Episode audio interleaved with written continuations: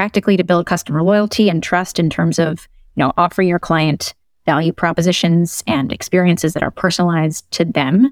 But it also is a concept that ties to people's purpose at work.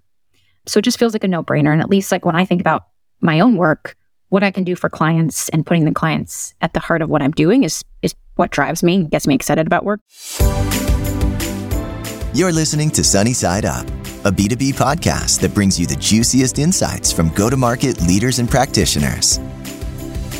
Hey everyone, welcome to Sunnyside Up. I'm your host, Chris Moody, and today I'm super excited to talk to Julia McClatchy on gazing into the future. Julia is an associate partner at McKinsey's Philadelphia office. She's a core member of the firm's wealth and asset management and marketing and sales practices. In her role, Julia serves life insurance, technology companies, and wealth and asset management firms on the future of work strategies, employee and client experience, sales capability development, and agile sales and marketing transformations. Julia, lots of great topics there. Really excited to welcome you to the show. Thanks for joining us. Thank you so much, Chris, and hi, everyone. Thrilled to be here.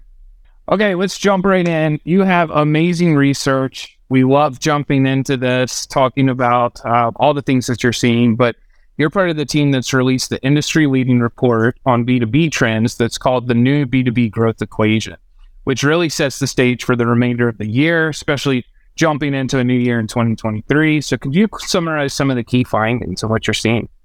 Yeah, absolutely, Chris. So just to level set on the research itself, so since 2016, even pre-pandemic, we started surveying over 21,000 decision makers. So these are buyers and sellers around the globe and in industries across the spectrum, right? So tech, finance, industrials, you name it. And our most recent piece of research surveyed nearly 3,500 B2B decision makers across 12 markets globally. And we came away with some really incredible insights that I think impact kind of what is happening in the future of B2B sales. And kind of the headlines are, you know, buyers are more savvy and they're more demanding than ever. Sales is increasingly becoming digital and sales operating models are becoming more hybrid. And the great attrition had an effect on talent, right? And it did not save the sales and marketing industries at all. They were very much impacted. So this has left most organizations, especially right now, as we're talking in this kind of, you know, recessionary environment, there's a real challenge. And I think some companies are using this macroeconomic environment to leapfrog ahead, and ones that are kind of taking action and seizing the moment and saying, okay, we know things are uncertain, but we're going to press forward and really lean into this moment.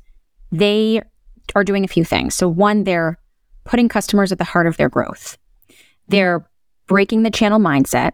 So they're saying, you know, single channel no longer works for us. Let's lean into an omni-channel world. They're creating a much more scalable sales engine across their entire workforce. Speaking of people, they're also rethinking their people strategy in terms of what skills make great sales people and also where they're sourcing that talent. And then finally, they're making sure their changes stick. So I'm sure you guys have found this, but there's a lot more intentionality in terms of change management communication so that, you know, any kind of transformation they're trying to drive actually has a shot at happening. So those are the five things that we're seeing, and excited to dig into any and all of these. Awesome. We may need five shows per trend, but there's amazing information there. You know, which one caught you off guard? What trend was the biggest surprise to you? I think putting the customer at the heart of growth for a couple of reasons. One is, you know, it's something when you say that out loud, everybody nods vigorously. Right? Like nobody says, oh yeah, like, no, let's not put the, you know, customer at the heart of growth. No one would ever say that, but yet it isn't always done in practice. And I find this fascinating because it's not only the right thing to do, you know, practically to build customer loyalty and trust in terms of, you know, offering your client value propositions and experiences that are personalized to them. But it also is a concept that ties to people's purpose at work. So it just feels like a no-brainer. And at least like when I think about my own work, what I can do for clients and putting the clients at the heart of what I'm doing is what drives me, gets me excited about work. So this was one that, you know, maybe not terribly insightful, but still like, this is something that everybody should be doing.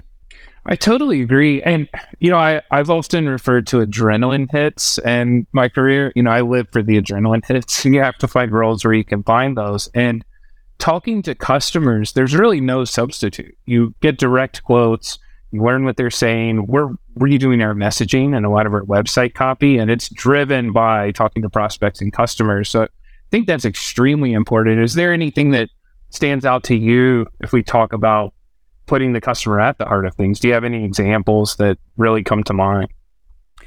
Yeah, God, I mean, there's so many, and I couldn't agree with you more. I mean, I think only, this is another kind of fascinating factoid, and then I'll jump to some examples, but only 8% of B2B organizations are set up to deliver highly personalized marketing content that speaks to decision makers, which is completely wild, right? And so zooming back out of personalization, because that can get, you know, complex, and we can talk about that more just in terms of what analytics drive better personalization.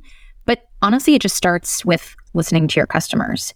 And kind of the backdrop to like all the research we'll talk about today is, are you asking your customers how and when they want to be engaged? You know, what content resonates with them? How many times a year do they want to see you? Where do they want to see you? Is it in person? Is it remote? What is their preference? And it also just like opens up better conversations more broadly, because it shows that you care. It shows that you're curious. And so, you know, when done well, forget even, you know, sophisticated ways of capturing and leveraging customer insights to be predictive, et cetera. Like it really just starts with asking the questions and then using that to inform how you behave and how you interact going forward. Love that. 8%. Oh, that's such a low number when everyone's talking about account-based, right? I mean, it's the classic marketing trap where we jump to a new thing and everyone's ready to do it, and then you do a well-organized survey and you find out people just aren't prepared for that. And that's jarring to me, but I think it's extremely important. As you've been watching these and seeing the year play out, how are sales teams adapting to the trends? Have you seen any best practices or learnings you want to share? Yeah, it's a good question. I mean, I think one great part of being part of the sales and channel practice at McKinsey is that we get to study what outperforming organizations do. And I think, you know, and outperformers meaning companies that beat the average growth rate of their sector. And I think two themes. One ties to what we were just talking about, but the first one is analytics and the second is personalization. So I think first, outperformers use analytics to help their sales teams predict more accurately who their potential customers are, what are their pain points, what are the next moves they might want to make, and how should you think about engaging with them as early, you know, as possible in the buying journey. So just some facts to kind of back that up. We've seen 3 out of 4 outperformers apply kind of just table stakes analytics like sales planning versus half of the slower growers. And then 2 out of 3 outperformers apply analytics use cases to be more granular on deal and account level opportunities versus only half of slow growers. So that's one, analytics. And I think being open to analytics is just as important to leveraging it to, you know, drive decision making. And then I think the second one is what you and I were just talking about, which is using personalization to reach customers and even just train sales teams more effectively. So how can you be really precise and leverage all of the data points at your disposal, whether it's like what you and I were talking about, just talking to customers and embedding those insights into future decisions, using, you know, what you know about them with some non-traditional and creative sources of insight versus just like their past purchasing history. And so really using that to engage more effectively. So I think those two things, if I had to, you know, bubble it up, analytics and personalization are the two things that really stood out. That's great. Very timely for me personally, too. I'm working with sales on our regional kickoff training and how we're going to message. So all of this is extremely important. And, you know, it reminds me, one of my favorite quotes, I was a product manager for a year and the trainer had this great quote, "Your opinion, although interesting, is irrelevant." And his point was, it has to be based on data and customers and talking to folks. There's no substitute for that. So that's incredible research. And we'll certainly all go download that. We'll be sure to link that up when we write this up. But if we switch gears, talent. Everyone is thinking about how to get the best talent, how to retain talent. It's one of the most pressing issues that we see. and the entire industry, not just for sales organizations, but for all businesses. How are you seeing people think about training, upskilling, reskilling teams with the rapid pace of change and the market being as competitive as it's ever been? I mean, I agree with you completely on the importance of talent. And as much as technology kind of underpins great execution, sales remains a people-driven function. And it can be really difficult to attract and retain top talent. And just to calibrate on the environment point that you were making, Chris, you know, almost 60 million people in the U.S. quit their jobs between 2021 and 2022. And average sales turnover is higher, I think 3 times higher than other functions. So we know kind of that's what's happening on the external side. And then we know from sales executives, whom my colleagues interviewed, that they are rethinking talent in their sales force. And not only are they rethinking it, but rethinking it as a top priority. 97% said they see reskilling their talent or their sales force as a top priority. And I think this makes sense because when you have a great sales talent team, you are able to achieve 4 to 5 times higher market growth. And so there's a clear, performance benefit to it. But then also being a great sales rep is kind of changed. It means it's so much more than selling a product, right? Which has always been the case, but I think it's even more the case in a digital environment. So today, now, it's having top-notch analytical and technical skills. It's being able to develop pattern recognition from data to, understand the customer's business objectives. And it's also being able to engage and influence executives from the CEO down, no matter what channel you're engaging them on. So it's all this new stuff. And so what do you do when the job itself is shifted and talent is scarce? You get creative and you try different approaches. And I think going back to that theme of analytics that you and I were talking about before, I think using analytics to train your teams is a really interesting tactic. So a quick story about one of my clients, which is that they used analytics really successfully to develop a new training program for their sales reps. And what they did is that they were like, okay, what's happening current state? They found out reps were spending way too much time on non-selling activities.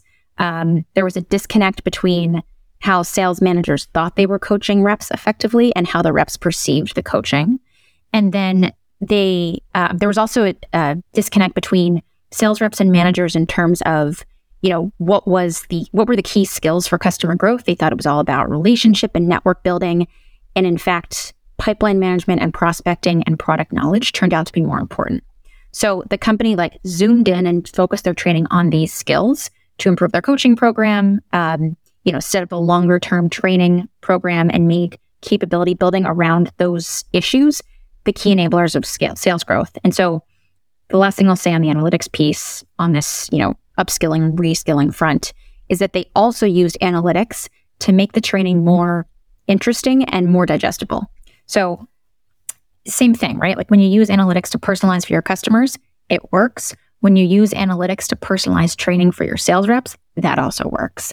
So it's, how can you boil your training down to micro learning moments, like to have snackable content that's dispersed, not just in these big, long, day-long training sessions, most of which are on Zoom, but that are in, real-time sessions or quick virtual platform enabled, modules, whatever it is.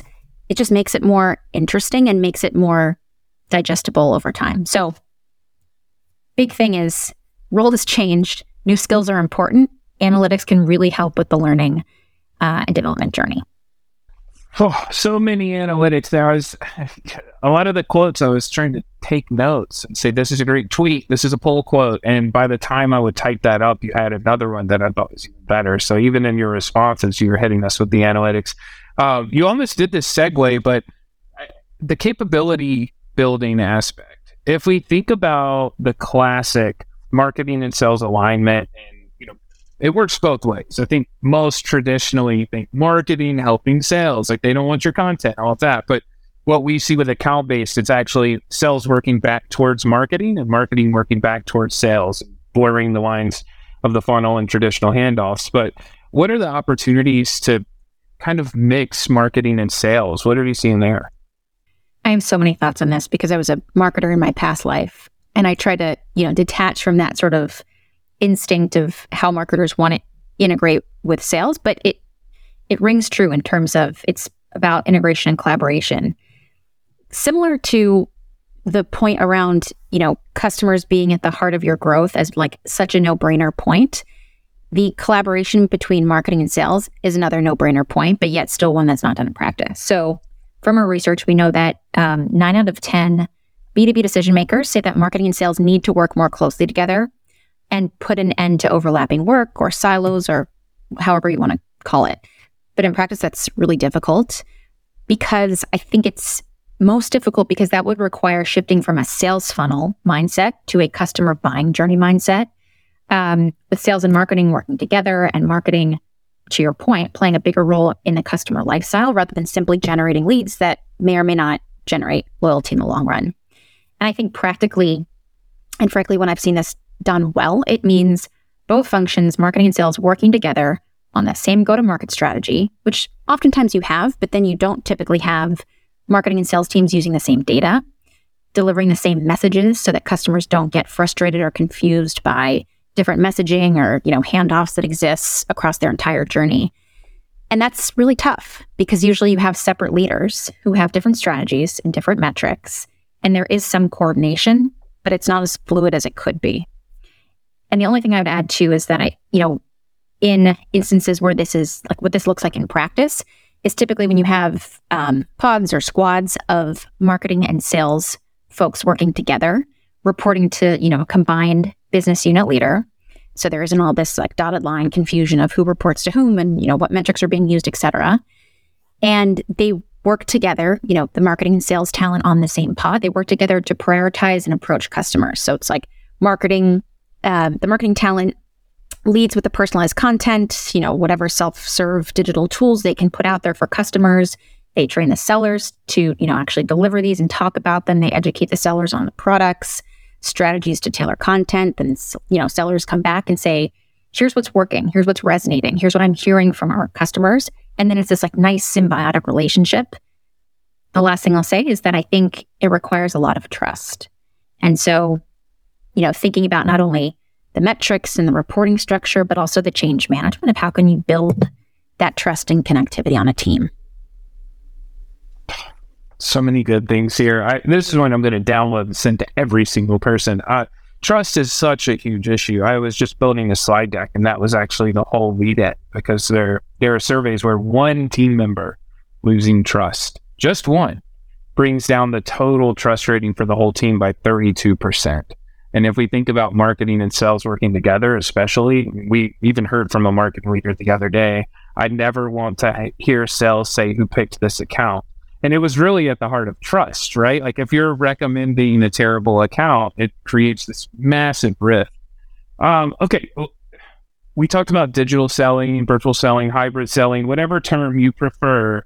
It looks like it's here to stay. I don't think that's going to go away. Some industries, maybe, but what should be factored into sales organizations when they're building and designing world-class teams with how the world has changed over the last few years?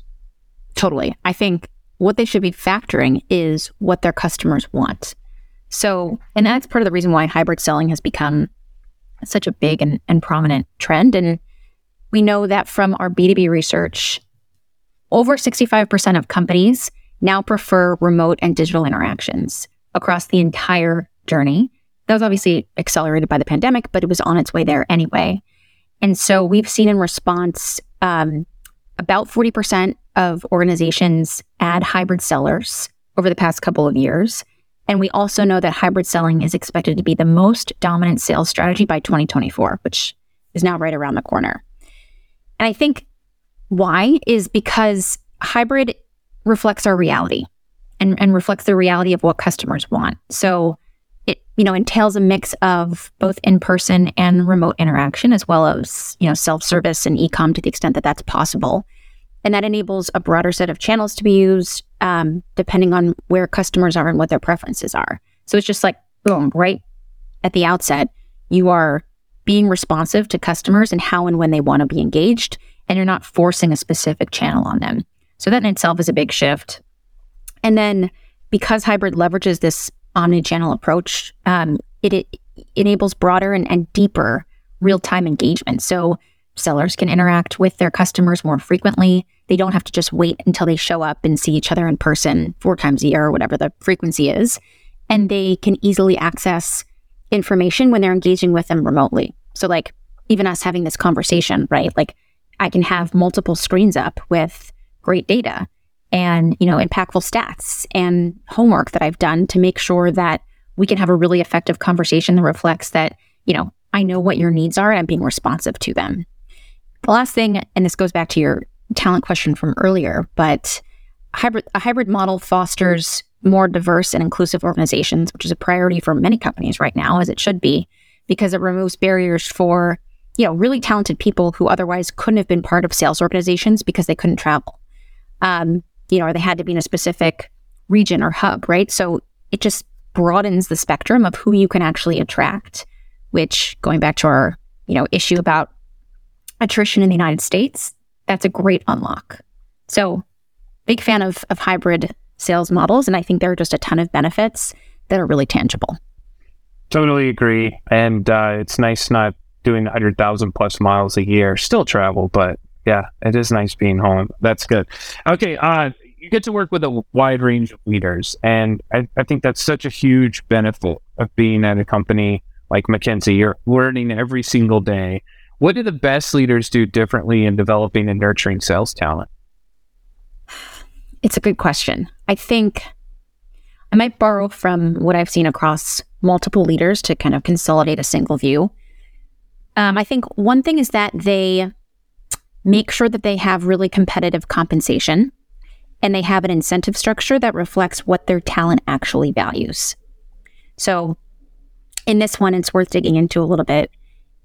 Shifting from just short-term incentives, which are pretty typical in sales, right? Like, so orientation around quarterly targets to shifting to longer-term incentives, and then also going beyond just financial incentives to appeal to younger generations of sales talent. So like, for example, how can you think about, you know, just cultural aspects that people really care about, or being rewarded and being recognized beyond just the financial angle. So I think financial incentives is certainly one. 2 is lifelong learning and development opportunities. I think that most of the time when you see great onboarding, the next question I always ask is, okay, so what next? What happens after you get onboarded? And like, how do you constantly prioritize and celebrate people who invest in learning and development? And back to, you know, our earlier part of our conversation, we talked about personalization in learning and development. Like, how do you think about adult learning principles and making sure that you're being, you know, reflective and respectful of how people learn differently? So I think that's 2. 3rd is, I think, investing in developing and maintaining a really strong culture. And you hear this a lot in organizations that are starting to pick up on incorporating purpose into their talent messaging, because employees value working for purpose-driven organizations. So I think those 3 things, incentives, learning, you know, just beyond the onboarding experience, and then how are you investing in maintaining that strong culture that, you know, emphasizes collaboration and purpose. Totally agree. Love that. I think every listener can reflect on purpose, especially, and think about organizations where you felt you had that shared cause and were really motivated by that versus ones where you might have been mailing it in a little bit, or maybe the organization didn't have the purpose that you really cared about. So awesome stuff there. Really great things to remember. As we shift into the final section, we're going to ask some questions more about you in this section, but as folks are building the 2023 plans, what's your advice to teams as they look to 2023 and beyond? That's a good one. I think, well, 1, take the time to recharge before you think about 2023, but then 3 actual things. 1 is be a champion of the voice of your customers. That can take lots of different forms. In a perfect world, it's highly sophisticated personalization with multiple variables, but just be a champion of the voice of your customer and try to bring them in at all stages of, from product development all the way through to building loyalty.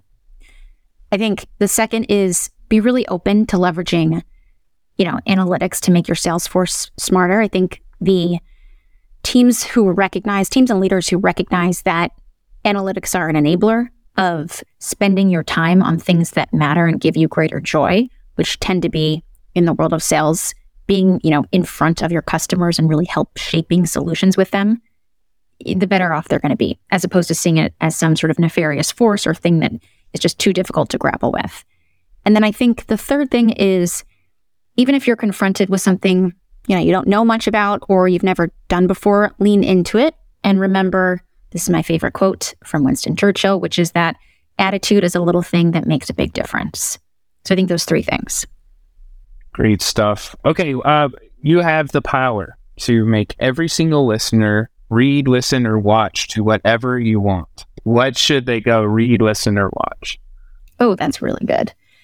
Okay, I will go read. My favorite author of the moment is someone named Anthony Doerr. He wrote Cloud Cuckoo Land, and he also wrote All the Light We Cannot See. And they're both incredible novels that provide this just like great respite from reality and are also just beautifully written. And if you want to just be completely engrossed in something, forget the world around you. Could not recommend that more highly. The other, I'm just going to lean into this question. So that was completely unrelated to what we spoke about today. Semi-related to what we spoke about today. A colleague recommended this a couple of months ago, and I just reread it because I haven't read a book in a while where I just was earmarking every page and writing notes in the margin. But there's another book called Invent and Wander, which is the compilation of all of Jeff Bezos's letters to shareholders that he wrote over 20 years. And it's just a really cool way to think about and learn how he, responds to and thinks about customers and thinks about communicating value propositions. So a little bit of completely unrelated to work, semi-related to work recommendations. Love that approach too. I'm adding them all on a Post-it. Already written down, so I was able to keep up with those nuggets. So I'll grab those. Okay, now for people, could you share three folks that are in the B2B space that you think should be on the show? Oh yes. So I, my favorite part of my job is that I get to work with just the most wonderful people who are constantly curious and, frankly, kind of pushing the envelope in terms of what else should we be thinking about to help our clients. So I would recommend Jennifer Stanley, Candice Flotkin, Maria Valdevieso de Oster, and Lisa Donchak. And that was four people, which I realize went beyond the bounds of your question, but they're just fabulous women with whom I work and couldn't recommend more highly. Hey, four is one better than three. So we'll take it. We will take all four. Awesome. We'll be reaching out to those folks. Yeah. And then lastly, how can folks get in touch with you after the podcast? Sure thing. So would love to hear any questions, thoughts. We're in the middle of our next round of research. So we're going to be coming out with great insights. Call it, Q1, late Q1 this year. So would love to just, hear what's top of mind for folks as we shape that. And feel free to email me, Julia_McClatchy@McKinsey.com, or find me on LinkedIn as well. And feel free to message me there. Awesome. I'm sure you will hear from a lot of folks. I mean, there are so many stats that I envision will be on slides from this show. So that's outstanding. Thank you so much for your time. Really enjoyed having you on the podcast today, and let's definitely stay in touch. Thank you so much, Chris. It was great to be here and really appreciate you taking the time, and can't wait to hear from folks to see what questions come up. Today's episode is made possible by DemandBase. DemandBase is smarter GTM for B2B brands to help marketing and sales teams spot the juiciest opportunities earlier and progress them faster. Thanks so much for tuning in to this episode of Sunnyside Up. If you liked what you heard, please rate and review us and subscribe to our show on iTunes, Spotify, or wherever you consume podcasts. You can also find us on YouTube and DemandBase TV.